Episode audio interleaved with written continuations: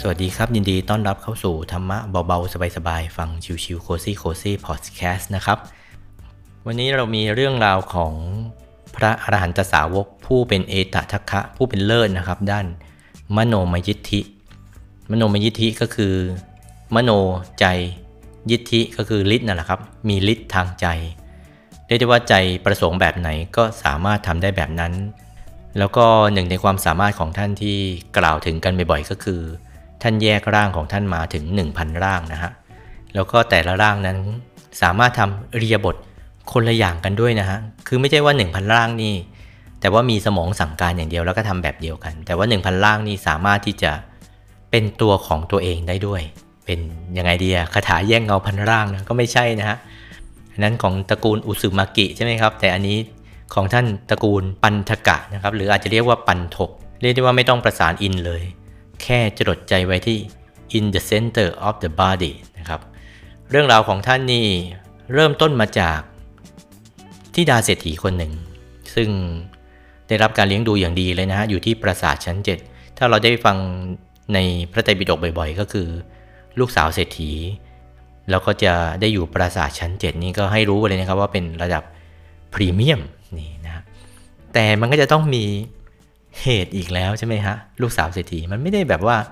แต่งงานกันกับเศรษฐีตระกูลอื่นนี่มันก็เรียบง่ายไป มันต้องมีดราม่านะครับ เพราะว่าเธออยู่บนปราสาทชั้น 7 เลยไม่ค่อยได้เจอใครทำอะไรก็ทำอยู่คนเดียวกับข้าทาสบริวารโดยเฉพาะเวลาทานอาหารนี่กินก็กินอยู่คนเดียว เขาถึงได้บอกไงว่ากินไม่ผสมนี่กินแบบเพียวๆแต่พอกินคนเดียวนี่เรียกว่ากินแบบเงาๆ เหตุก็เกิดขึ้นจนได้นะครับ ลูกสาวเศรษฐีผู้มีทรัพย์ เธอจึงได้หนีตามไปกับทาสของเธอ ด้วยฤทธิ์ลักษลักอุลาจึงหนีบิดาและก็มารดอน ถือเอาความรักเป็นอมตะไม่ถือฐานะเป็นสิ่งแน่นอน จวบกระทั่งนางตั้งท้องเป็นครั้งที่สองหมองราศีกระจองงองแงท้องแก่เต็มที ลูกหัวปีหรือก็ซุกซนต่างปรึกษากันหน้าสงสารขืนอยู่ไปนานคงไม่มีผล ตกลงใจกลับแล้วบ้านตนพ่อเหลือจะทนทุกทรมา อ่า วันนี้ท่อนที่คล้องจอเมื่อกี้นี้ก็ต้องขอบคุณพรพิรมนะ เรื่อง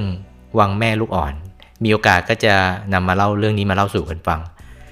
สุดท้ายนี่เองนะฮะ ก็เลยได้ลูกชายมาสองคน คือมหาปันทกแล้วก็จุลปันทกโอ้ไม่ธรรมดานะ มีบุญนะฮะ เพราะเดี๋ยวลูกชายทั้งสองคนของ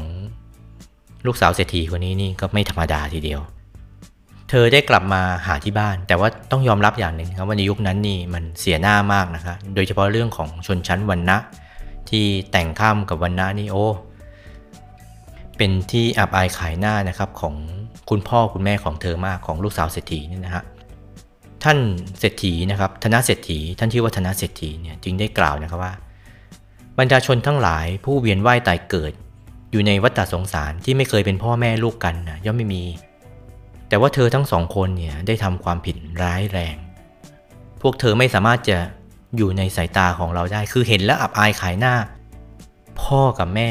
ไม่อาจจะทนดูได้หรอลูก จึงได้ให้ทรัพย์หนึ่งก้อนเพื่อให้ทั้งสองคนเนี่ยไปอยู่ที่อื่น แต่พ่อจะขอรับหลานทั้งสองนี้ไว้เองเนี่ยธนสตรีก็เลยได้รับ มหาปันถกแล้วก็จุลปันถกไว้ จุลปันถก จุลจูเนียเนี่ยนะครับกับมหาที่แปลว่าใหญ่ก็ปันถกพี่ปันถกน้อง หรือจะอ่านว่าปันทกะก็ได้นะฮะผมขออนุญาตอ่านว่าปันถกเลยกันนะฮะพี่น้องสองคนนะครับก็มักจะติดตามคุณตาเนี่ยไปฟังธรรมที่วัดเวรุวันเป็นประจำ แล้วก็มีจิตศรัทธาต้องการจะบวชวันหนึ่งนี่มหาปันถกนะครับก็ได้มากราบขออนุญาตคุณตานะฮะตนาเศรษฐีอยากที่จะบวชคุณตาก็อนุญาต จึงได้พาปันถกเนี่ยนะครับไปกราบพระสัมมาสัมพุทธเจ้า แล้วก็ขอให้บวชเป็นสามเณรเมื่ออายุครบอุปสมบทคือ 20 ปีบริบูรณ์นะฮะก็ได้บวชเป็นพระภิกษุ ฝ่ายพระมหาปันถกตั้งใจศึกษาแล้วก็ปฏิบัติธรรมในที่สุดได้บรรลุเป็นพระอรหันต์รูปหนึ่งเลย นี่คุณพี่ไปถึงฝั่งฝันแล้วนะฮะก็คือปาราคูผู้ไปถึงฝั่งพระมหาปันถกมีความสุขในฌานและก็มีความสุขจากการได้บรรลุมรรคผลนิพพานยิ่งนัก คิดว่า เราจะให้ความสุขนี้แก่จุลปันถกน้องชายด้วย เสียงตอนนั้นนี่ มีปีติไงฮะ คือคนเวลานั่งสมาธินี่นั่งเสร็จนี่โอ้ใจมันจะมีแต่ความรู้สึกอยากที่จะเอาความรู้สึกดีๆเนี่ยไปให้คนอื่น อันนี้เรื่องจริง นอกจากความรู้สึกดีๆ แล้วไอ้ความรู้สึกไม่ดีมันก็หายไปด้วยนะ เพราะใจของเรานี่มันวิตกวิจารปิติสุขใช่ไหมแล้วก็เอกคตาคือเป็นหนึ่งเดียวเลยมหาปันทกรู้สึกมีความสุขมากนะฮะ ก็เลย ไปหาคุณตา ก็น้องชายที่บ้าน ถ้าหากโยมตาอนุญาต อาตมาอยากจะขอจุลปันทกมาบวชอยู่ในสำนักของพระบรมศาสดา ท่านเศรษฐีท่านเป็นผู้มีความเลื่อมใสยอยู่ในพระพุทธศาสนาอยู่แล้วนะครับ ท่านจึงได้อนุญาตนะฮะให้จุลปันทกออกบวชเชกเช่นเดียวกัน เรื่องมันก็เหมือนกับจะดำเนินมาได้ด้วยดีใช่ไหมฮะที่พระมหาปันทกท่านได้บวชแล้วก็บรรลุเป็นพระอรหันต์โอ้ถึงฝั่งแล้วอยากที่จะให้ น้องชายที่เห็นกันมาแต่อ้อนแต่ออกเนี่ยได้ถึงฝั่งเหมือนกัน คือพระอรหันต์เป็นพระอรหันต์เหมือนกัน แต่ปัญหามาอยู่ตรงนี้เลยครับ มันจะต้องมีเหตุนะฮะเรื่องนี้มันถึงได้ดังมาตั้ง 2,500 กว่าปี ครั้นเมื่อพระจุลปันถกท่านออกบวชแล้วในช่วงแรกนี่จากเด็กธรรมดานะฮะจากคนธรรมดานี่ อยู่ๆก็กลายเป็นคนโง่เขลาขนาดไหน พระพี่ชายซึ่งเป็นพระอรหันต์ได้สอนคาถานะครับว่า เดี๋ยวพวกเราลองจำดูนะครับว่าได้หรือเปล่า ดอกบัวโกกนุษมีกลิ่นหอม บานแต่เช้าพึงมีกลิ่นไม่ไปปราดฉันใด เธอจงเห็นพระอังคีรสะ ผู้ไพโรธอยู่ ดุดพระอาทิตย์ส่องแสงในกลางหาวฉันนั้น อ่าอีกทีนึงนะครับ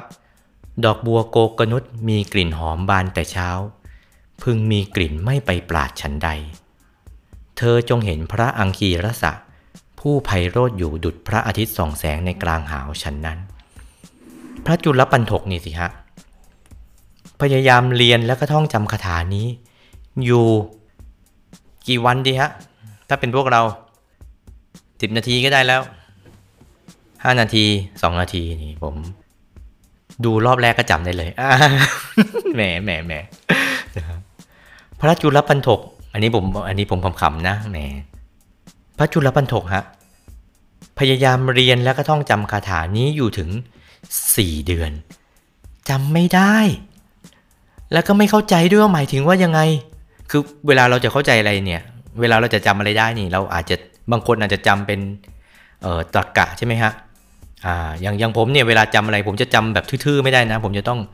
ลิงก์อันนี้ไปถึงอันนี้ อย่างเงี้ยเป็นต้นฮะยกตัวอย่างเช่น อุบาสกสองคนแรกในพระพุทธศาสนาเนี่ยนะครับ ชื่อว่านายตะปุษะกับนายพันลิกะ ให้ผมจำเนี่ยจำไม่ได้หรอกนะฮะ แต่จำได้เพราะอะไรรู้ไหมครับ คนหนึ่งชื่อนายตะปู อีกคนชื่อนายพันเลยจำได้ นี่อันนี้วิธีจำของผม แต่พระจุลปันถกนี่ท่องจำอยู่ 4 เดือนจำบ่ได้นอกจากจำไม่ได้แล้วก็ยังไม่เข้าใจด้วยหมายความว่ายังไง เพราะเพราะเพราะเพราะกรรมคือชาติหนึ่งนะฮะท่านได้บวชในสมัยของพระกัสสปะพุทธเจ้า ท่าน ไปหัวเราะเยาะพระภิกษุรูปหนึ่ง ซึ่งไม่ค่อยฉลาดสักเท่าไรทำให้พระภิกษุรูปนั้นเสียใจท้อใจ แล้วเลิกเรียนธรรมะไปเลย ด้วยกรรมนั้นเองนะครับ จึงทำให้ท่านมาเกิดในพุทธกาลนี้และได้บวชอยู่ๆก็กลายเป็นคนที่จำอะไรไม่ได้ไปเลย พระพี่ชายเนี่ยครับพระมหาปันถกจึงได้กล่าวว่าจุลปันถกเอ้ย เธอคงเป็นคนอาภัพในศาสนานี้ แม้คาถาเดียวใช้เวลาถึง 4 เดือน เธอยังไม่อาจจะเรียนได้ ที่จริงท่านอาจจะไม่ได้ใส่ฟีลลิ่งแบบผมนะฮะ เพราะท่านเป็นพระอาหารหันต์แล้วท่านอุเบกขาแล้ว แต่ท่านมองว่าจะเกิดประโยชน์เยี่ยงไรที่เหมาะสมที่สุดนะอันนี้ก็ออกตัวให้ท่านก่อน เธอยังไม่อาจเรียนได้ แล้วเธอจะยังกิจแห่งบรรพชิตให้ถึงที่สุดได้อย่างไร เธอจงออกไปจากที่นี้เสียเถิด จบคำนี้นี่เหมือนฟ้าผ่าที่กลางใจนะฮะ พี่ชายที่เป็นที่รักเป็นที่พึ่งมาตลอดเนี่ยถึงกับเชิญท่านออกจากวิหารนะในภาษาท่านท่านใช้คำว่าไล่ด้วยซ้ำท่านจึงคิดที่จะลาสิกขา วันรุ่งขึ้นนี่เองนะครับ พระสัมมาสัมพุทธเจ้าท่านทรงตรวจดูโลก ท่านทรงเห็นพระจุลปันถกคนน้องเนี่ยนะฮะเห็นเหตุการณ์ทั้งหมดจึงเสด็จไปโปรด เพราะอะไรรู้ไหมฮะ ในนี้นี่ท่านกล่าวว่าท่านเป็นพุทธเวไน คือเป็นประเภทที่ exclusive only Lord Buddha นะฮะต้องพระสัมมาสัมพุทธเจ้ามาโปรดเท่านั้น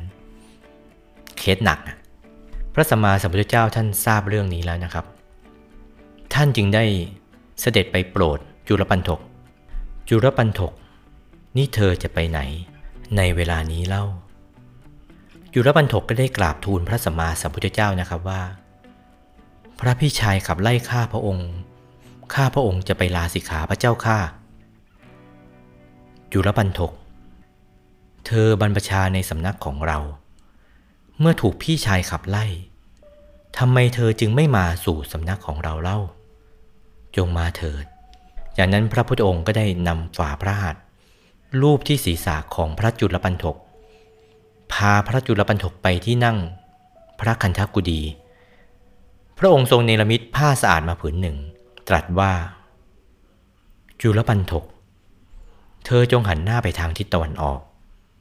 รูปผ้านี้พร้อมบริกรรมว่าระโชหารนังระโชหารนัง ซึ่งแปลว่า ผ้าเช็ดทุลีผ้าเช็ดฝุ่นพระจุลปันทกจึงได้นั่งดูพระอาทิตย์ พลางรูปผ้านั้นพร้อมกับบริกรรมนะครับว่าระโชหารนังระโชหารนังไปเรื่อยๆ เมื่อท่านรูปอยู่ ผ้าที่สะอาดนั้นค่อยๆหมองลงเรื่อยๆ จึงคิดว่า ผ้านี้เป็นผ้าที่สะอาดแท้ๆ แต่อาศัยร่างกายนี้จึงกลายเป็นของสกปรกไปได้ สังขารทั้งหลายไม่เที่ยงหนอ เมื่อคิดได้ดังนั้นจิตของท่านจึงสงบหยุดนิ่งไปตามลำดับ พระสัมมาสัมพุทธเจ้าทรงทราบว่าจิตของพระจุลปันทกขึ้นสู่วิปัสสนาญาณแล้ว จึงได้ตรัสว่า จุลปันทก เธออย่าหมายเฉพาะผ้านั้นว่าสกปรก เพราะติดทุลีคือเหงื่อ ทุลีทั้งหลายคือราคะโทสะโมหะ นั้นมีอยู่ในตัวเธอ เธอจงนำมันออกเสีย พระจุลปันทกได้ปล่อยใจของท่านไปตามเสียงพระพุทธดำรัสนั้นจะเจริญวิปัสสนาญาณต่อไปจนกระทั่งบรรลุธรรมเป็นพระอรหันต์พร้อมด้วยปฏิสัมพิทาทั้งหลาย กลายเป็นผู้แตกฉานในพระไตรปิฎกทั้งหมด immediately จามทันทีทันใดเลยนะนี่ธรรมดาที่ไหนล่ะ เหตุที่พระสัมมาสัมพุทธเจ้าทรงให้พระจุลปันทกรูปผ้าสารนั้นนะครับ เพราะท่านทรงระลึกชาติไปดูพบว่าชาติหนึ่ง พระจุลปันทกเป็นพระเจ้าแผ่นดิน วันหนึ่งท่านได้ทำเวียนประทักษิณพระนคร จากนั้นเมื่อพระเสโทคือเหงื่อไหลออกจากพระนราชคือพระหน้าผากนี่เองนะแหมภาษาบาลีนี่ก็ท่านจึงได้ทรงเอาผ้าสะอาดเช็ดทำให้ผ้าสะอาดนั้นสกปรกเพราะพระเสโทนั้น พระองค์จึงทรงดำริว่าผ้าสะอาด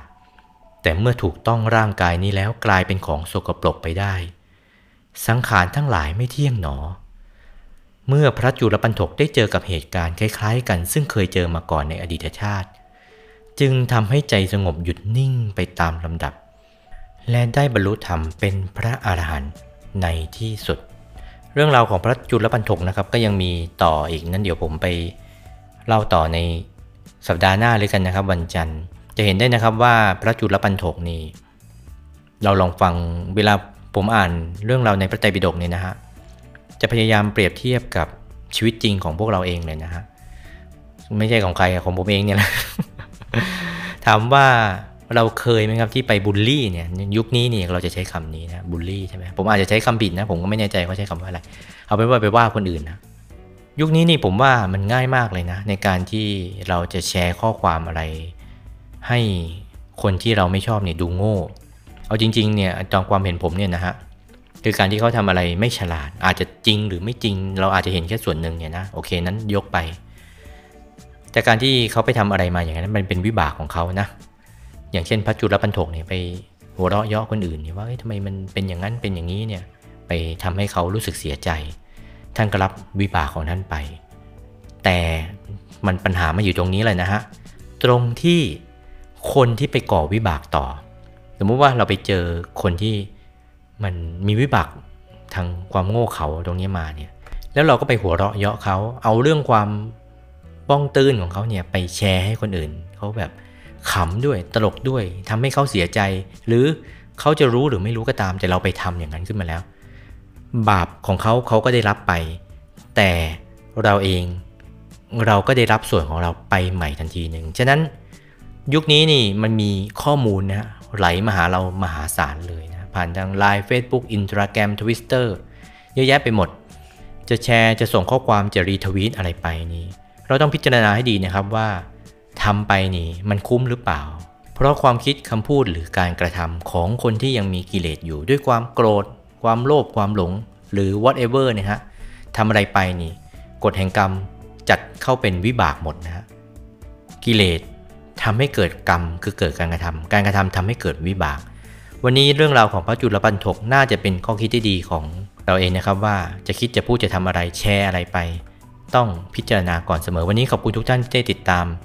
ธรรมะเบาๆสบายๆฟังชิวๆโคซี่โคซี่พอดแคสต์นะครับ สวัสดีครับ